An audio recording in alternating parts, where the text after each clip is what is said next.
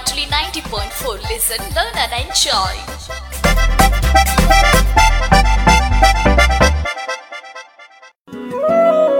താങ്ങും തണലും നബാർഡിന്റെ സാമ്പത്തിക സഹായത്തോടെ റേഡിയോ മാറ്റൊലി തയ്യാറാക്കി അവതരിപ്പിക്കുന്ന സാമ്പത്തിക സാക്ഷരതാ പരിപാടി താങ്ങും തണലും നിർവഹണം ഭാഗ്യലക്ഷ്മി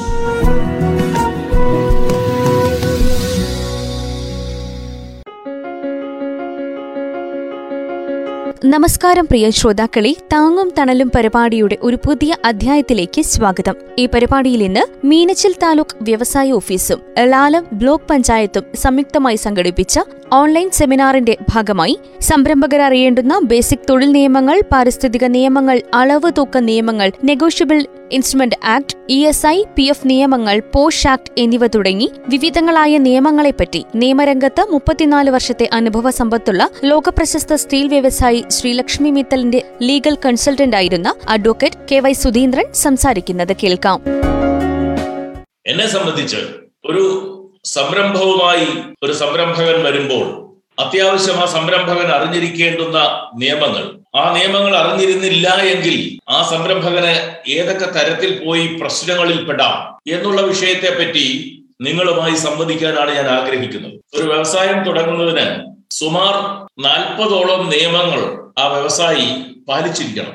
പക്ഷെ ചെറിയ ചെറുകിട സംരംഭങ്ങൾ തുടങ്ങുന്നതിനോ നമ്മുടെ കുടിൽ വ്യവസായം എന്ന നിലയിലുള്ള വ്യവസായങ്ങൾ തുടങ്ങുന്നതിനോ സൂക്ഷ്മ ചെറുകിട വ്യവസായങ്ങൾ തുടങ്ങുന്നതിനോ ഇതെല്ലാം വേണമോ എന്ന് ചോദിച്ചാൽ ഇല്ല. എങ്കിലും ഒരു ശരാശരി വ്യവസായം തുടങ്ങുന്നതിന് നാൽപ്പതിലധികം നിയമങ്ങൾ പാലിച്ചു വേണം ഒരു ശരാശരി വ്യവസായം നമ്മുടെ നാട്ടിൽ തുടങ്ങുവാൻ. അത് ആ വ്യവസായത്തിൽ കൈകാര്യം ചെയ്യുന്ന സംരംഭം ഏത്? അല്ലെങ്കിൽ അവിടുത്തെ ഉൽപാദനം എന്ത്? ഉൽപാദന പ്രക്രിയ നടത്തുന്ന സ്ഥലത്താണെങ്കിൽ ഉൽപാദനം എന്ത്? വിപണന മേഖലയാണെങ്കിൽ എന്ത് വിപണനമാണ് എപ്രകാരമാണ് എന്നതിനെയൊക്കെ ആശ്രയിച്ചാണ് ഈ കംപ്ലയൻസ് നിയമങ്ങൾ ഈ നാൽപ്പത് എന്ന് ഞാൻ പറഞ്ഞത്. നിങ്ങളിൽ ഭൂരിപക്ഷവും ഒരുപക്ഷെ പ്രൊപ്രൈറ്ററി വ്യവസായം ചെയ്യുന്നവരായിരിക്കും. പ്രൊപ്രൈറ്റർ വ്യവസായം പ്രൊപ്രൈറ്ററി വ്യവസായം എന്ന് പറഞ്ഞാൽ ഒറ്റയാൾ വ്യവസായം.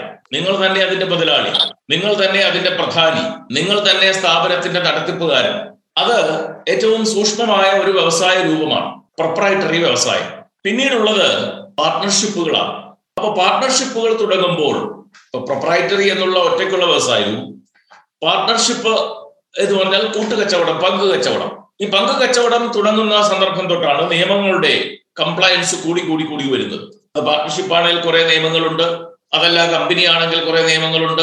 വൺ പേഴ്സൺ കമ്പനി ആണെങ്കിൽ കുറെ നിയമങ്ങളുണ്ട്. ലിമിറ്റഡ് ലയബിലിറ്റി പാർട്ണർഷിപ്പ് ആണെങ്കിൽ കുറെ നിയമങ്ങളുണ്ട്. പബ്ലിക് ലിമിറ്റഡ് കമ്പനി ആണെങ്കിൽ കുറെ നിയമങ്ങളുണ്ട്. അതങ്ങനെ വലുതായി വലുതായി വലുതായി എങ്കിലും അടിസ്ഥാനപരമായി ഒറ്റക്കൊരു വ്യവസായം തുടങ്ങുമ്പോൾ നിങ്ങൾ ആദ്യം ചിന്തിക്കേണ്ടത് നിങ്ങൾക്ക് ആ വ്യവസായം ചെയ്യുവാനുള്ള ഒരു ടേസ്റ്റ് ഉണ്ടോ?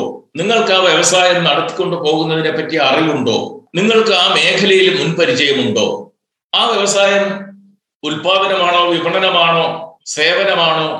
ആ പ്രോഡക്റ്റിന് ഉൽപാദനമാണെങ്കിൽ ഉൽപ്പാദിപ്പിക്കുന്ന പ്രോഡക്റ്റിന് വിപണനമാണെങ്കിൽ നിങ്ങളിൽ നിന്ന് വാങ്ങുവാനുള്ള ആളുകൾക്ക് സേവനമാണെങ്കിൽ നിങ്ങളെ ഉപയോഗപ്പെടുത്തുന്ന ആളുകൾക്ക് നിങ്ങൾ ഈ വ്യവസായം തുടങ്ങുവാൻ ഉദ്ദേശിക്കുന്ന മേഖലയിൽ എത്രമാത്രം പൊട്ടൻഷ്യൽ ഉണ്ട്?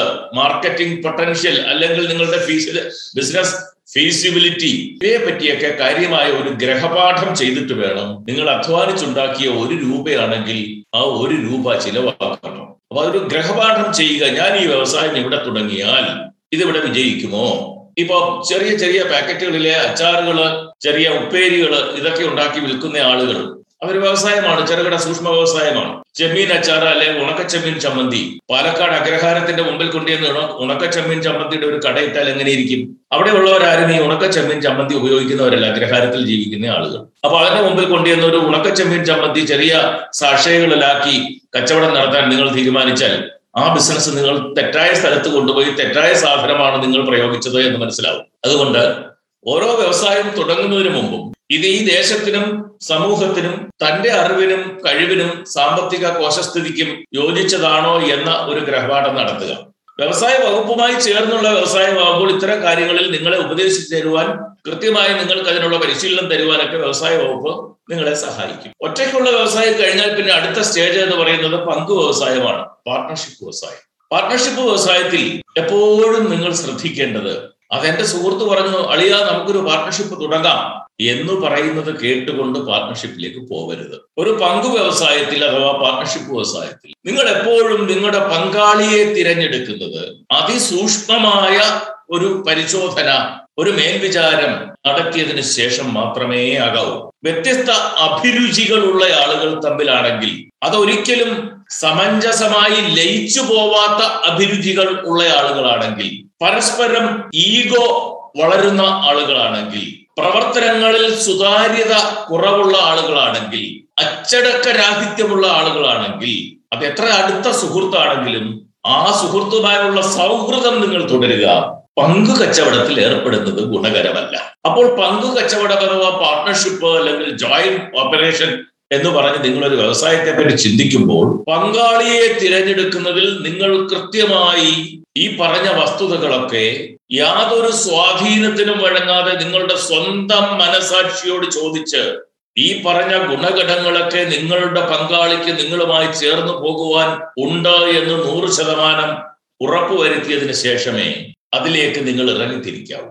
ഒരു വ്യവസായത്തിലേക്ക് ഇറങ്ങിത്തിരിച്ച് കുറെ പണം മുടക്കി കുറെ കാലം കഴിഞ്ഞ് വ്യവസായം ദുരന്ത പര്യവസാനമായി തീരുന്നുവെങ്കിൽ പണം മാത്രമല്ല അവിടെ നഷ്ടപ്പെട്ടത്. നിങ്ങളുടെ അധ്വാനം നിങ്ങളുടെ ചിന്ത നിങ്ങളുടെ പ്രൊഡക്ടിവിറ്റി നിങ്ങളുടെ ക്രിയേറ്റിവിറ്റി ഒരിക്കലും പണം കൊടുത്തു വകാൻ പറ്റാത്ത സമയമെന്ന വലിയ വസ്തുത ഇതൊക്കെയാണ് നഷ്ടപ്പെട്ടു പോകുന്നത്. അതുകൊണ്ട് പങ്കാളിയെ തിരഞ്ഞെടുക്കുമ്പോൾ ഈ ഒരു ആത്മപരിശോധന കൃത്യമായി എഴുതി കൂട്ടി ഗുണിച്ച് ഹരിച്ച് കുറച്ച് അതിൽ നൂറ് മാർക്ക് കിട്ടുന്ന ആളിനെ മാത്രമേ എപ്പോഴും പങ്കാളിയായി നിങ്ങൾ വ്യവസായത്തിൽ തിരഞ്ഞെടുക്കാവൂ. ഇനി സാധാരണ സ്വന്തം സ്ഥലത്തെ കെട്ടിടത്തിൽ സ്വന്തം ഉടമസ്ഥതയിലുള്ള കെട്ടിടത്തിൽ വ്യവസായം ചെയ്യുന്നവരുണ്ട്.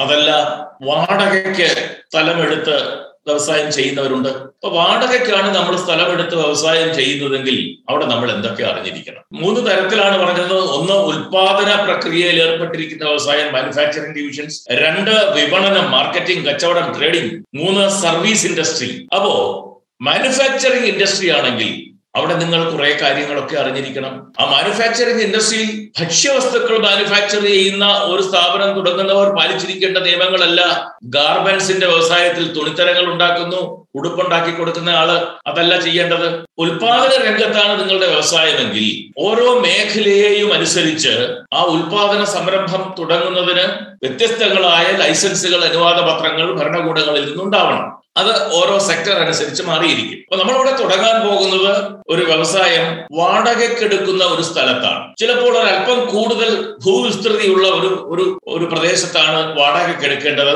വെറും വെറും ഭൂമിയാണ് അവിടെ നിങ്ങൾക്ക് കെട്ടിടം കിട്ടണം. നിങ്ങളുടെ കാശ് മുടക്കി കെട്ടിടം കെട്ടിയാണ് അവിടെ വ്യവസായം തുടങ്ങാൻ പോകുന്നത്. ഭൂമി മാത്രമാണ് വാടകയ്ക്ക് എടുക്കുന്നത് അങ്ങനെ വരുമ്പോൾ നിങ്ങൾ എന്താണ് ശ്രദ്ധിക്കേണ്ടത്? പണി പൂർത്തിയായ ഒരു കെട്ടിടം വാടകയ്ക്ക് എടുക്കുന്നതിൽ നിന്നും വ്യത്യസ്തമാണ്. ഭൂമി വാടകയ്ക്കെടുത്ത് നിങ്ങളുടെ മുടക്കനാലേ അവിടെ കെട്ടിടം കെട്ടി വ്യവസായം തുടങ്ങുന്നു. പണി പൂർത്തിയായ ഒരു കെട്ടിടം വാടകയ്ക്കെടുത്ത് ആ കെട്ടിടത്തിൽ വ്യവസായം തുടങ്ങുമ്പോൾ നിങ്ങൾ സ്വാഭാവികമായും ഒരു വാടക എഗ്രിമെന്റ് എഴുതും. നമ്മുടെ നാട്ടിൽ പൊതുവെ കാണുന്നത് ഇരുന്നൂറ് രൂപ പത്രത്തിലോ മുന്നൂറ് രൂപ പത്രത്തിലോ ഒരു വാടക എഗ്രിമെന്റ് എഴുതി അതിന്റെ അടിസ്ഥാനത്തിൽ ഇങ്ങനെ ഓരോ പുതുക്കി പുതുക്കി പുതുക്കി പുതുക്കി പോവുക എന്നുള്ളതാണ്. അതൊരു ആചാരം മാത്രമാണ്. നിയമപരമായ നൂറ് ശതമാനം പരിരക്ഷയുള്ള ഒരു മാർഗമല്ല ഒരു സംവിധാനമല്ല ഒരു ഏർപ്പാടല്ല അത്. പതിനൊന്ന് മാസം വരെയുള്ള വാടക നിർബന്ധിത രജിസ്ട്രേഷൻ ആവശ്യമില്ലാത്തതാണ് വാടക ഉടമ്പടിക്ക്. എന്നാൽ പതിനൊന്ന് മാസം കഴിഞ്ഞുള്ള എല്ലാ വാടക ഉടമ്പടികളും നിർബന്ധിത രജിസ്ട്രേഷൻ ആവശ്യമുള്ളതാണ്. എപ്പോഴാണ് ഇത് നിർബന്ധമാകുന്നത്?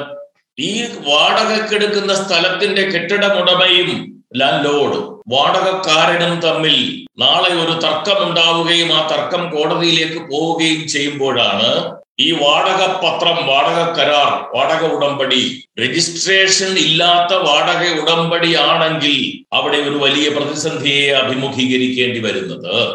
അപ്പൊ ഒരു വ്യവസായം തുടങ്ങുക എന്ന് പറയുന്നത് ഒന്നോ രണ്ടോ വർഷത്തേക്ക് വേണ്ടിയിട്ടല്ലല്ലോ. ദീർഘകാലത്തേക്ക് വേണ്ടി നിങ്ങൾ തുടങ്ങുന്ന ഒരു സംരംഭമാണ് വ്യവസായം. അതിനുവേണ്ടി കെട്ടിടമോ സ്ഥലമോ വാടകയ്ക്ക് എടുക്കുകയാണെങ്കിൽ അവിടെ വാടക ഉടമ്പടി എഴുതുമ്പോൾ ശ്രദ്ധിക്കണം.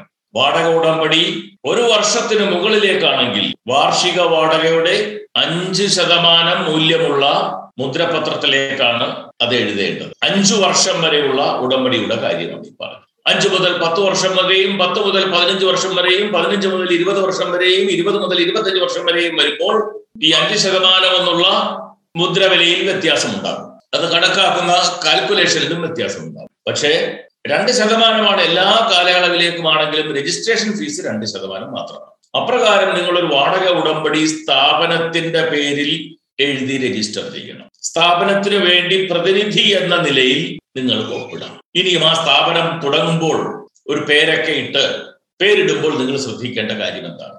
എല്ലാവരും വ്യവസായങ്ങൾക്ക് ഒരു പേരിടും. ഈ പേരിടുമ്പോൾ ശ്രദ്ധിക്കേണ്ട കാര്യം എന്താണ്? പേര് നമ്മളുടെ കസ്റ്റമേഴ്സ് നമ്മുടെ ഇടപാടുകാർ നമ്മൾ ടാർഗറ്റ് ചെയ്യുന്ന ഇടപാടുകാർ പൊതുസമൂഹം ഇവരൊക്കെ പെട്ടെന്ന് ക്യാച്ച് ചെയ്യുന്ന പേരായിരിക്കും. ആ പേരിന് ഒരു വ്യത്യസ്തത ഉണ്ടാവണം ആ പേര് മറ്റുള്ള പേരുകളിൽ നിന്നൊക്കെ വ്യത്യസ്തമായിരിക്കണം. ഒരു വ്യവസായത്തിന് ഒരു പേരിടുന്നതിന് കൃത്യമായ അർത്ഥം വേണമെന്നൊന്നും നിർബന്ധമില്ല. കൃത്യമായ ഒരു അർത്ഥം ഡിക്ഷണറി മീനിങ് വേണമെന്ന് യാതൊരു നിർബന്ധവുമില്ല. ഡിക്ഷണറി മീനിങ് ഇല്ലാത്ത എത്രയോ പേരുകൾ ലോക പ്രശസ്തമായിട്ടുണ്ട് അപ്പൊ നിങ്ങളൊരു പേരിടുമ്പോൾ നിങ്ങൾ കൃത്യമായി ശ്രദ്ധിക്കും ആ പേര് എപ്പോഴും സമൂഹവും നിങ്ങളുടെ കസ്റ്റമർ ബേസും പെട്ടെന്ന് അട്രാക്ട് ചെയ്യുന്ന തരത്തിലുള്ള പേരായിരിക്കണം നിങ്ങൾ തിരഞ്ഞെടുക്കേണ്ടത്. പിന്നെയോ പേരിട്ടു അടമുറി വാടകക്കെടുത്തു പിന്നെ എന്താ ചെയ്യേണ്ടത്? നിങ്ങളത് പ്രൊപ്പറേറ്റർ ആണെങ്കിൽ നേരെ അടുത്ത തദ്ദേശ സ്വയംഭരണ സ്ഥാപനത്തിൽ ചെന്ന് നിങ്ങൾ ഒരു ട്രേഡ് ലൈസൻസിന് അപേക്ഷിക്കണം. അടുത്ത തദ്ദേശ സ്വയംഭരണ സ്ഥാപനത്തിൽ ചെന്ന് ഞാൻ ഇങ്ങനെ പേരിൽ ഇന്ന വ്യവസായം ഇന്ന കടമുറി കെട്ടിടത്തിൽ ഞാൻ തുടങ്ങുവാൻ ആഗ്രഹിക്കുന്നു എന്ന കാര്യം കാണിച്ച് അപേക്ഷ കൊടുത്ത് നിങ്ങൾക്കൊരു ട്രേഡ് ലൈസൻസ് അത് തരേണ്ടത് തദ്ദേശ സ്വയംഭരണ സ്ഥാപനമാണ്. അത് നിങ്ങൾ സമ്പാദിക്കണം. അതല്ല വ്യവസായത്തിന്റെ വൈവിധ്യവും വലിപ്പവും വളർച്ചയും അനുസരിച്ച് മറ്റു വ്യത്യസ്തങ്ങളായ ലൈസൻസുകളും വേറെ ഉണ്ട് ഇത് ഒറ്റയ്ക്കുള്ള കാര്യമാണ്. മറിച്ച് നിങ്ങൾ ഒന്നിലധികം ആളുകൾ ചേർന്ന് പങ്കു കച്ചവടം അഥവാ പാർട്ട്ണർഷിപ്പ് ആണെങ്കിൽ കൃത്യമായി ആ പാർട്ട്ണർഷിപ്പിന് നിങ്ങൾ ഒരു പേരിടണം. അപ്പൊ ഇൻഡിവിജ്വൽ ആയിട്ട് നമ്മളൊരു പേരിട്ടു അത് പ്രൊപ്പറേറ്ററി വേഴ്സ് അപ്പൊ നിങ്ങൾ പാർട്ട്ണർമാരെല്ലാവരും കൂടെ കൂടിയിരുന്ന് ആലോചിച്ച് അതിനൊരു പേര് കണ്ടുപിടിക്കണം. ആ പേരിൽ ഒരു പാർട്ട്ണർഷിപ്പ് ഫേം സ്ഥാപനം രജിസ്റ്റർ ചെയ്യണം. അത് കേരളത്തിലെ രജിസ്ട്രാർ ഓഫ് ഫേംസ് എന്ന് പറയുന്നത് തിരുവനന്തപുരത്ത് വഞ്ചിയൂരാണ് അതിന്റെ ഓഫീസ് എങ്ങനെയാണ് രജിസ്റ്റർ ചെയ്യേണ്ടത്? ഈ ബിസിനസ് എപ്രകാരം കൊണ്ടുപോകണം എന്നതിനെ പറ്റി നിങ്ങൾ സമയമെടുത്ത് ഒരു മേശയ്ക്ക് ചുറ്റുമിരുന്ന് അതിലെ വ്യവസ്ഥകൾ നിങ്ങളുടേതായ ഭാഷയിൽ ഒരു കടലാസിൽ എഴുതി തയ്യാറാക്കണം. ആരായിരിക്കണം ഈ പാർട്ട്ണർഷിപ്പിനെ നയിക്കേണ്ടത്? ഓരോ പാർട്ട്ണർമാരുടെയും ചുമതലകൾ എന്തായിരിക്കണം? ആരായിരിക്കണം അതിന്റെ സാമ്പത്തിക കാര്യങ്ങൾ നോക്കേണ്ടത്? ആരായിരിക്കണം ദൈനംദിന പ്രവർത്തനങ്ങൾ നോക്കേണ്ടത്? ആരായിരിക്കണം ജീവനക്കാരുടെ കാര്യങ്ങൾ നോക്കേണ്ടത്? ആരായിരിക്കണം മാർക്കറ്റിംഗ് കാര്യങ്ങൾ നോക്കേണ്ടത്? ആരായിരിക്കണം ഇതിന്റെ പബ്ലിക് റിലേഷൻസ് നോക്കേണ്ടത്? എന്നിങ്ങനെ ആ വ്യവസായത്തെ ബാധിക്കുന്ന സമഗ്രമായ കാര്യങ്ങൾ ഒരു കടലാസിൽ തയ്യാറാക്കിയിട്ട് പാർട്ട്ണർഷിപ്പ് ഉടമ്പടികൾ തയ്യാറാക്കി പരിചയമുള്ള ഒരു ചാർട്ടേഡ് അക്കൗണ്ടന്റിനെയോ ഒരു ബിസിനസ് ലോയറെയോ നിങ്ങൾ സമീപിക്കണം. നിങ്ങളുടെ ഈ തയ്യാറാക്കിയ കരട് രൂപരേഖ അവരെ പറഞ്ഞ് മനസ്സിലാക്കി അതിന്റെ ഒരു പകർപ്പ് പറ്റിയാൽ അവർക്ക് കൊടുത്തിട്ട് സമഗ്രമായ ഒരു പാർട്ണർഷിപ്പ് ഉടമ്പടി നിങ്ങൾക്ക് തയ്യാറാക്കി തരാൻ അവരോട് നിങ്ങൾക്ക് ആവശ്യപ്പെടാം. അപ്രകാരം തയ്യാറാക്കി തരുന്ന പാർട്ണർഷിപ്പ് ഉടമ്പടിയുടെ ഡ്രാഫ്റ്റ് അഥവാ നക്കൽ നിങ്ങൾ കൂട്ടായിരുന്ന് വീണ്ടും ചർച്ച ചെയ്യണം. അതിലെ ഓരോ ഭാഗങ്ങളും കൂട്ടായിരുന്ന് വീണ്ടും ചർച്ച ചെയ്തിട്ട് എന്തെങ്കിലും മാറ്റങ്ങളോ കൂട്ടിച്ചേർക്കലുകളോ വരുത്തണമെങ്കിൽ അത് ആ കൺസൾട്ടന്റിനോട് പറഞ്ഞ് അത് കൂട്ടിച്ചേർത്ത് മാറ്റങ്ങൾ വരുത്തി അന്തിമ രൂപമാക്കിയിട്ട് അയ്യായിരം രൂപ വിലയുള്ള മുദ്രപത്രത്തിലാണ് അത് അച്ചടിക്കേണ്ടത്.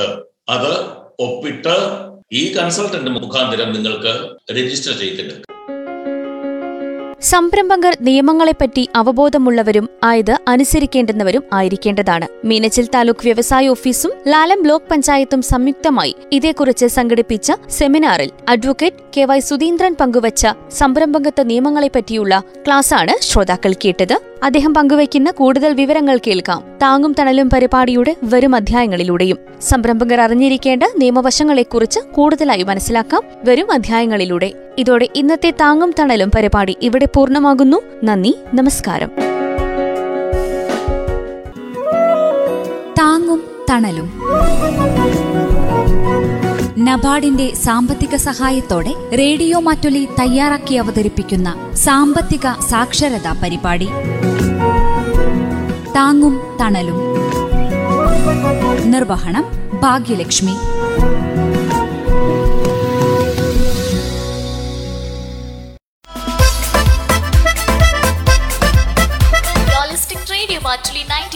Listen, learn and enjoy.